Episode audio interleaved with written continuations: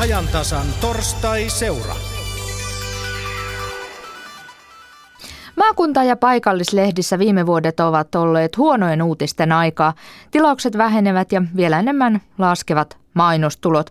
Miten tämä kierre saadaan katkaistua vai onko niin, että paikallislehdet painuvat historiaan niin kuin puhelinkopit tai pankkikirjat?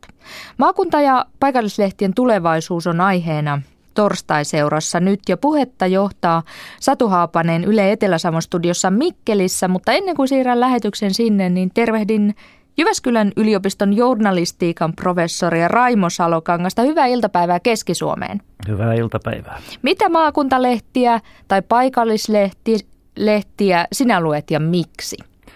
No mä luen Hesaria, joka tietysti on myöskin maakuntalehti. Sitten luen Huustasbladettia ja Keskisuomalaista. Keskisuomalaista sen takia, että asun Jyväskylässä ja Hesaria sen takia, kun se on Hesari, Hesari ja Huustasbladettia sen takia, että haluan osata ruotsia mahdollisimman hyvin. Mutta et lue mitään keskisuomalaista pienempää? En. En ole täältä kotoisin, eikä minulla ole semmoisia siteitä tänne. Taannoin luin oman kotipaikkakuntani Isonkyrön paikallislehteä, mutta sitäkään ei ole enää muutamaan vuoteen minulle tullut. No löydätkö keskisuomalaisesta sen, mitä Jyväskyläläisen tulee tietää? Kyllä, suurin piirtein. Ja sitten tietysti Ylen maakuntaradiot täydentävät sitä kuvaa.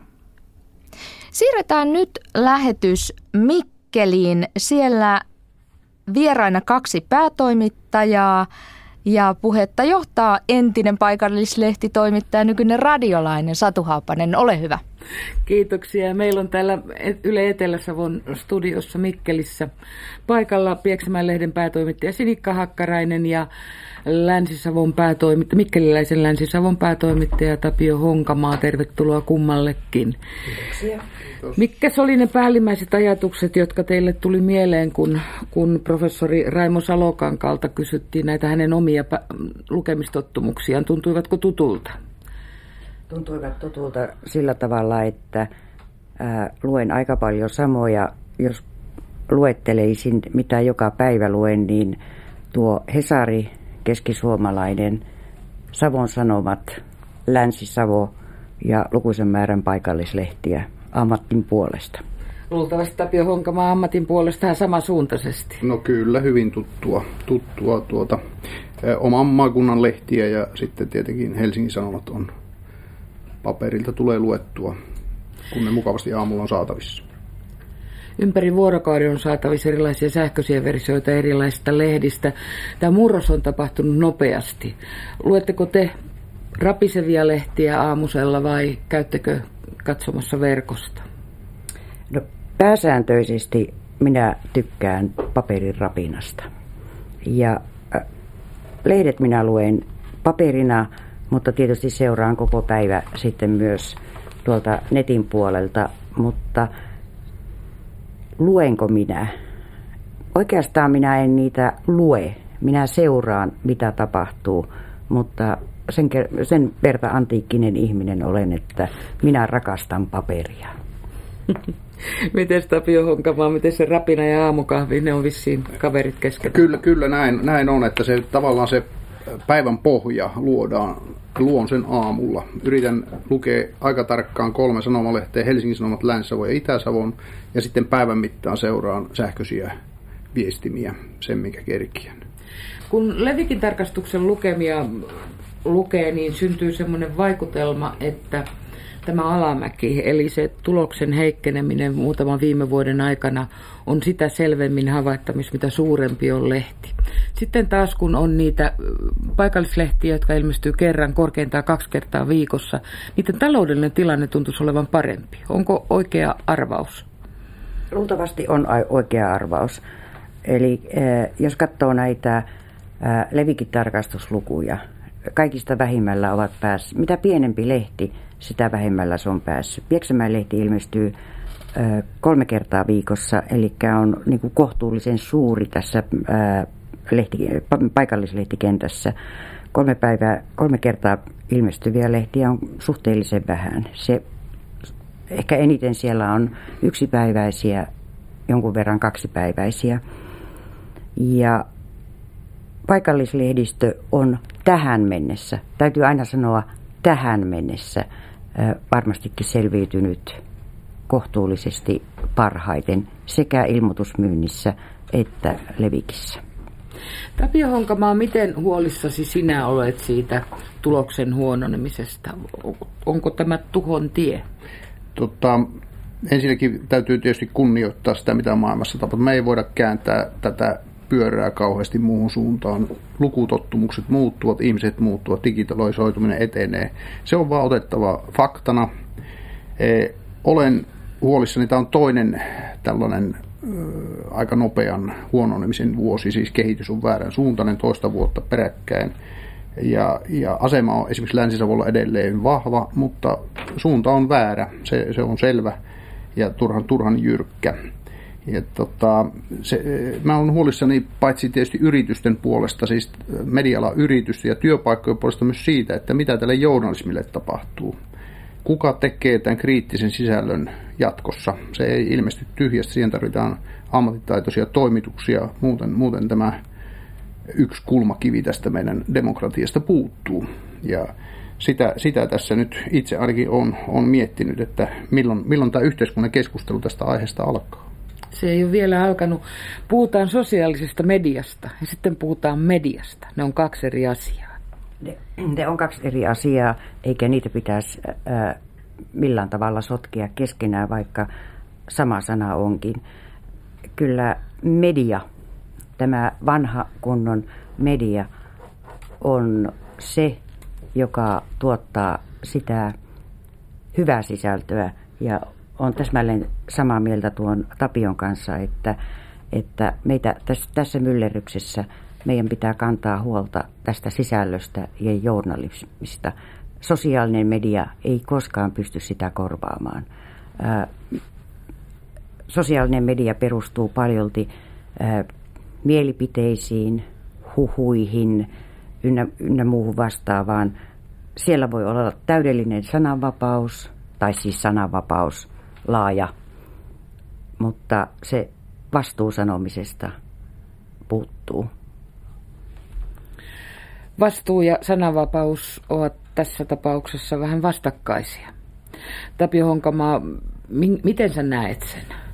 Olet, onko niin, että Länsi-Savon tulevaisuus on vahvemmin jossakin sosiaalisen median puolella vai missä se on? No tuota, tätähän mietitään joka paikassa ympäri maailmaa käytännössä mediataloissa, että missä se tulevaisuus on. Ja lienee selvää, että se on e, vielä, ainakin nyt sanotaan Suomessa isoissa maakuntalehdissä niin, ja, ja varmaan pienemmissäkin, niin paperissa jonkun aikaa, mutta meidän on pakko katsoa eteenpäin ja kunnioittaa tosiaan ihmisten kulutuskäyttämisen muutosta ja pyrkiä seuraamaan sinne, missä heillä on kiinnostusta tähän asiaan. Löytää siitä oikeat tavat, jotka asiakkaita miellyttää. Ja kyllä silloin puhutaan tietenkin verkosta ja, ja sähköistä mediasta, mediasta, että siihen maailmaan meidän on hyvä löytää tiemme.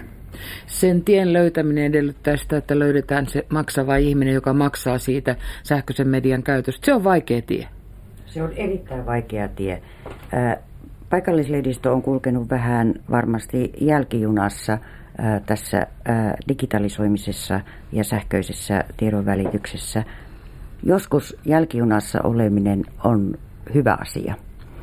Eli tavallaan kun olemme seuranneet, että mitä suuremmat tekee ja mitä virheitä ne ennen kaikkea tekevät, niin meillä on ollut aikaa pohtia sitä, että emme tekisi sitä samaa ja se iso suuri ongelma on se, että lehtiä ei tehdä ilman rahaa. Jos ei ole rahaa, ei ole lehtiäkään. Yksikään kauppias ei myy juhlamokkaa ilmaiseksi. Minä ainakin olen maksanut koko elämäni ajan joka ikisestä kahvipaketista. Miten voidaan olettaa sitä, että me pärjäisimme ja me jakaisimme työtämme ja tuotettamme ilmaiseksi. Joskus nyt... hei juhlamokkaa saa tosi halvalla ja sä huomaat sitten maksavassa sen jossakin muualla. Kyllä.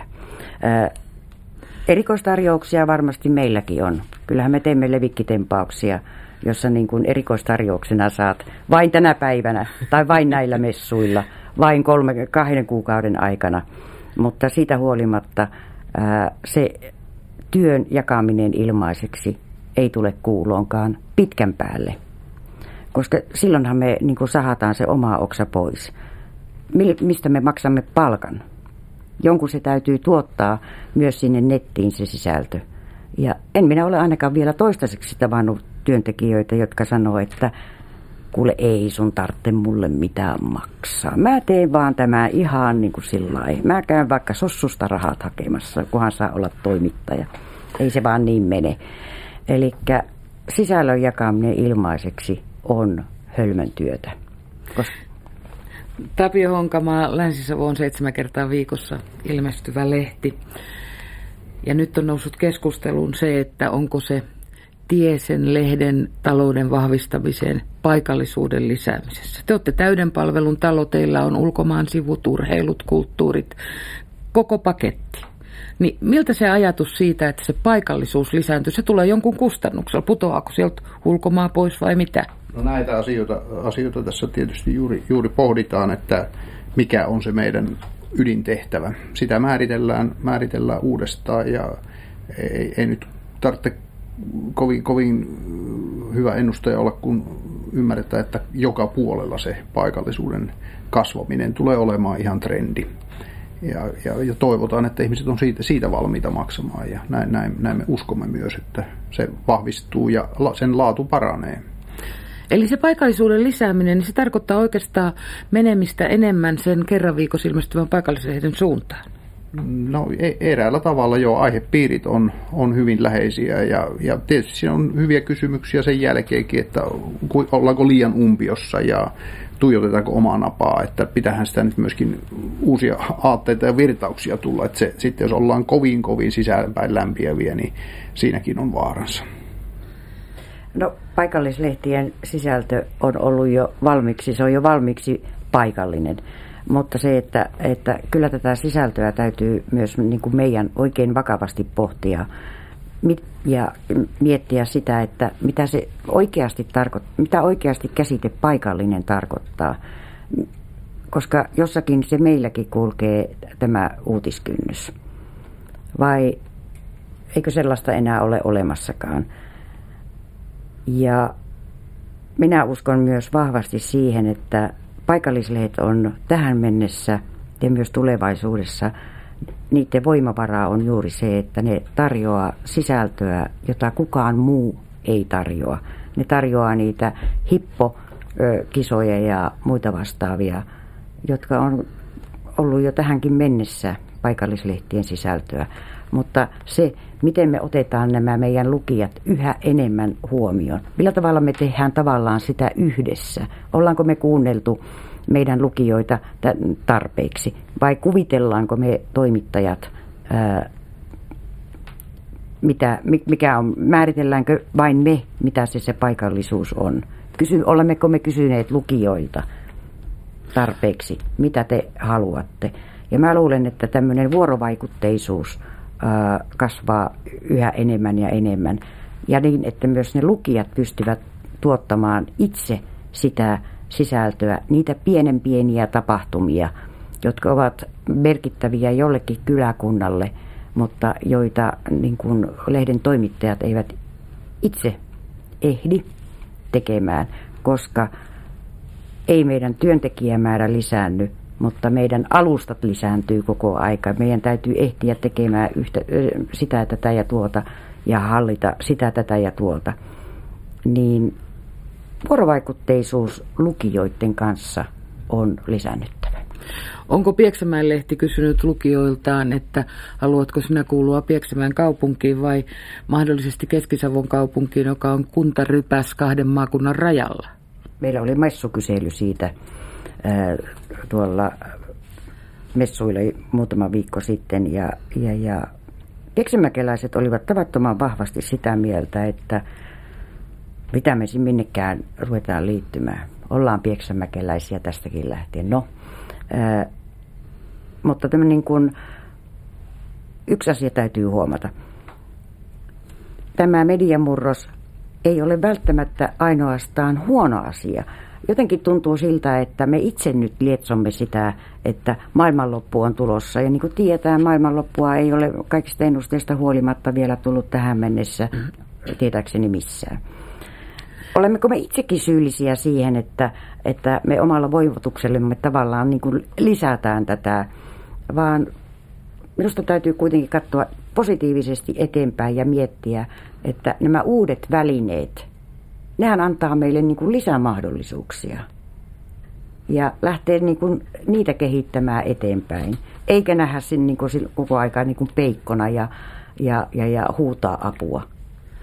Tapio Honkama, tuota, kuultiin juuri tuo, tuo kohottava ja positiivinen puheenvuoro Pieksämäen päätoimittajan Sinikka Hakkaraisen suusta. Mitä sun mielessä herää, kun sä kuulet näitä puheita? Miten hyvin te otatte huomioon ja haluatte ottaa huomioon kuulijan? No Sinikka puhuu viisaasti molemmissa kohdissa, että kyllä näitä lukijoiden kanssa vuoropuhelua pitää lisätä ja toisaalta voivottelua pitäisi vähentää, mutta kyllä silti pitää pitää esillä myöskin nämä kysymykset, isot kysymykset, että miten tämä kriittinen punnittu tieto jatkossa tuotetaan. Nyt kuullaan varmaankin tuo Raimo Salokangas on kuunnellut tätä meidän keskustelua, niin minkälaisia ajatuksia ja mahdollisesti kysymyksiä tämä herättää? Niin, journalistiikan professori Raimo Salokangas Jyväskylän studiossa. Tuossa Mikkelin ö, puheenvuoroissa välittyi ainakin tänne Pasilaan sellainen tunnelma, että maakuntalehdet ja pienet paikallislehdet tuollaista kerran, kaksi kertaa viikossa ilmestyvät, ne ovat vähän eri veneessä siis. Paikallislehdet ovat toistaiseksi selvinneet paljon vähemmällä tässä median murroksessa, mutta jatkuuko tilanne tämän kaltaisena? Joo, kyllä se sillä tavalla on, on ollut, että kaikkien painettujen lehtien tai paperilehtien levikit on miinusmerkkisiä, mutta paikallislehdillä se miinus on pienempi kuin maakuntalehdillä ja, ja se tarkoittaa sitä, että paikallislehdillä on nyt ainakin toistaiseksi tiettyjä vahvuuksia, mitä isommilta lehdiltä puuttuu. Miten ne vahvuudet ovat ja pysyvätkö ne?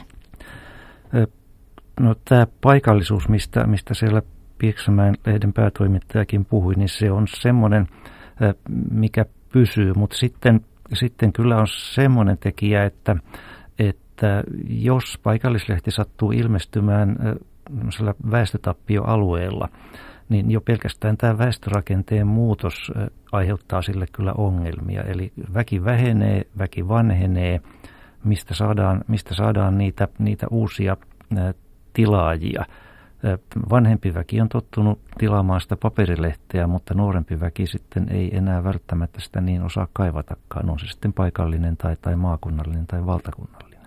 Monet maalta kaupunki, kaupunkiin muuttavat niin tilaavat sitä synnynseudun lehteä sillä nostalgiasyistä, mutta heistä ei ole pelastamaan varmaan, varmaan tuota pientä lehteä. Mutta siis lehtiän tarvitsee sekä lukijoita, niitä tilaajia, että sitten mainostajia. Kummasta lehtien on näinä aikoina vaikeampi pitää kiinni? Taitaa olla niin, että kummastakin ja, ja sitä mukaan kun ne tilaajat vähenevät, niin sitä mukaan sitten mainostajillakin tulee vähemmän houkutuksia käyttää sitä mainosvälinettä, koska niitä kontakteja tulee, tulee vähemmän. Eli sillä tavalla tämä, tämä kierre ikään kuin ruokkii itseään. No kun nämä mainostulot todella ovat aika selvästi tippuneet, niin mihin nämä, mihin nämä mainostajat ovat karanneet? Kyllä ne aika paljon ovat verkkoon karanneet. Ja sitten tietysti siellä, missä on riittävästi väkeä ja missä, missä väkiluku kasvaa, niin on, on ilmaisakelulehtiä, joita, jotka jaetaan kaikkiin lukuihin, joihin se ei ole kielletty. Ja, ja ne saattavat sitten myöskin syödä tilattavien paikallislehtien ja myöskin maakuntalehtien leipää, joskin ne usein ovat maakuntalehtikonsernien omistuksessa. Maakuntalehdet ovat vielä tehneet voittoa, mutta siitä huolimatta työntekijät on vähennetty ja YT-kierroksia on toistuvasti nähty. Miksi näin? Sitä on vaikea sanoa, mutta jos nyt ajattelee niin, että takavuosikymmeninä niin nämä maakuntalehtien voitot oli aika suuria, voittoprosentit aika, aika lihavia. Ja, ja nyt kun ne alkaa, alkaa muistuttaa sitten muun talouselämän voittolukemia, niin se muutos on tietenkin suuri. Eli on, on totuttu ehkä parempaan kuin mikä nykyisissä olosuhteissa on mahdollista ja sitten tehdään, tehdään tämmöisiä, tämmöisiä johtopäätöksiä, joilla sitten on kyllä seurauksia, eli, eli pienemmällä toimittajamäärällä joudutaan tekemään enemmän ja, ja väistämättä tämä kiire jotakin aiheuttaa. Se aiheuttaa laatuongelmia. Ö, mistä professori Raimo Salokangas itse etsisit ö, säästöjä, jos olisit sanomalehden kustantaja? Jaa, kun en ole, niin, niin en kyllä oikein osaa sanoa, mistä niitä, mistä niitä pitäisi. No yksi asia tulee mieleen pitkällä, pitemmällä tähtäyksellä ja se on jakelu. Eli sitä mukaan, kun ihmiset oppivat käyttämään näitä mobiililaitteita, eli lukevat niitä lehtiä tabletilta tai älypuhelimella tai tietokoneen ruudulta, niin, niin sitä mukaan sitten tämä lehtien kotiin kantamiskustannus vähenee edellyttäen, että, että tähän tilaukseen ei sitten kuulu se paperilehti enää. Mitä ajattelet sitten näistä koetuista, koetelluista keinoista, että tehdään ihan konsernien välilläkin noita, näitä yhteis, tätä yhteistuotantoa, yhteistä sisällöntuotantoa, yhteisiä toimituksia Helsingissä, vaihdetaan juttuja, no sitten tietenkin on sivumääriä vähennetty ja on ilmestymiskertoja vähennetty. Joo, tähän oikeastaan tuli jo sanoisiko edellisen pienemmän murroksen aikaa, eli 90-luvun laman aikaan, kun maakuntalehdet vetäytyivät ydinalueilleen ja lakkasivat kilpailemasta keskenään siellä reunoilla, niin silloin kun ei, kun ei ollut enää päällekkäisiä lukijoita, niin, niin silloin oli paljon helpompi ruveta tekemään yhteistä sisältöä, koska se ei häirinyt kovinkaan monta lukijaa enää. Ja, ja sillä tavalla, sillä tavalla saatiin säästöä ja, ja myöskin sitten keskimäärin parempaa sisältöä, koska, koska tällä keskitetyllä toimituksella oli ehkä aikaa sitten tehdä sitä vähän huolellisemmin. Eli ei ole mitään syytä huolestua siitä, että mediasisältö yhdenmukaistuu ja maailmankuvamme kaventuu? No kyllä näinkin voi ajatella, että tietysti jos on enemmän erilaisia juttuja liikkeellä, niin silloin myöskin julkisuuteen tulee enemmän asioita. Eli kyllä se sillä tavalla vaikuttaa, vaikuttaa tähän keskusteluun ja julkisuuteen kaventavasti, että, että ikään kuin näitä juttujen lähteitä tai juttujen tekijöitä on, on vähemmän kuin joskus aikaisemmin. No vieläkö tuossa lehtien välisessä yhteistyössä on jotain mahdollisuuksia käyttämättä? Jaa, kyllä niitä taidetaan, taidetaan hakea siellä, siellä lehtitaloissa. Nyt on näitä ulkomaan uutisosastoja yhdistetty, on sunnuntaisivuja, on muuta tämmöistä erikoissisältöä, mutta sitten mitä, mitä ikään kuin paikallisemmalle ja alueellisemmalle tasolle mennään, niin sitä vaikeammaksi tämä, tämä yhteistyöllä säästöjen hakeminen, hakeminen tulee. Eli tämä, kun päätoimittajat korostivat tätä paikallisuutta, niin – kyllä näin siltä näyttää ja sitä tutkimustakin on, että, että maakuntalehdet ovat keskittyneet sille omalle alueelleen paljon suuremmassa määrin kuin mitä vielä tässä, tässä jokunen aika sitten. Mutta onko paikallis, pientenkin paikallislehtien, puhutaan semmoisista kerran viikossa ilmestyvistä, kaksi kertaa viikossa ilmestyvistä, niin onko niidenkin mentävä nettiin? On, kyllä niiden on ei se oikein ole, ole tästä maailmasta, että ikään kuin palvelee vain tätä vanhenevaa ja, ja hupenevaa paperilehden lukijakuntaa. Sitäkin täytyy palvella, eikä paperilehti mihinkään häviä pitkään aikaan, mutta, mutta kyllä sinne verkkoon on mentävä, koska siellä se maailma ja, ja median käyttäjät kumminkin oleskelevat. Suomessa on paikallislehtiä noin 150 jonkun laskutavan mukaan. Onko sinulla aavistustakaan, kuinka moni on jo digiversiona ilmestyy? Ei, mutta sen tiedän, että aina vain useampi sitä suunnittelee ja, ja kaikenlaista, kaikenlaista kehittämistyötä on meneillään. Minkälaisista nettisisällöistä lukijat ovat valmiita maksamaan? väittäisin, että hyvistä, niin epämääräinen sana kuin tämä hyvä onkin. Eli täytyy olla kiinnostava, huolellisesti tehty jostakin riittävän tärkeästä, siis lukijan, käyttäjän kannalta riittävän tärkeästä aiheesta. Jotakin semmoista, mitä ei ole missään muualla. Mm, se oli hyvä ohjaaja Mikkelissä. Tuonkin kuulivat ö, toimittaja Satu Haapasen lisäksi päätoimittaja Tapio Honkamaan Länsi-Savosta ja Sinikka Hakkarainen Pieksämään lehdestä. Onko Mikkelissä kysyttävää tai kommentoitavaa? Kyllä, Tapio Honkamaa halusi puuttua aiheeseen. Väki vähenee ja vanhenee, mistä niitä lukijoita löytyy. No en oikeastaan siihen niinkään, vaan halusin tuota Raimo Solokankalta hieman, hieman tuota tunnustella. Siis e, totuus on tässä nyt, tätä hommaa kun pyritään sisältäpäin vääntää, niin tiedämme hyvin, että vaikka sitä nyt kuinka katsotaan, niin sisältö heikkenee, koska tekijät vähenevät. Tuhat journalistia vähemmän töissä kuin viisi vuotta sitten. On tullut yleveroa, on tullut kansainväliset yhtiöt mukaan, jotka, jotka tuota 100 miljoonaa euroa noin, ymmärtääkseni tänä vuonna, tätä mainoskakkua leikkaa kiihtyvällä tahdilla. Että tuota, on, miten tuota journalistiikan professori ajattelette, että onko tämä yhteiskunnallinen keskustelu jäänyt tästä väliin tästä ilmiöstä? Kuka tuottaa kriittisen sisällön tulevaisuudessa? On sitä keskustelua jonkun verran käyty, mutta, mutta ehkä aika kapeista teemoista, niin kuin vaikka tämän, tämän yleveron ympärillä.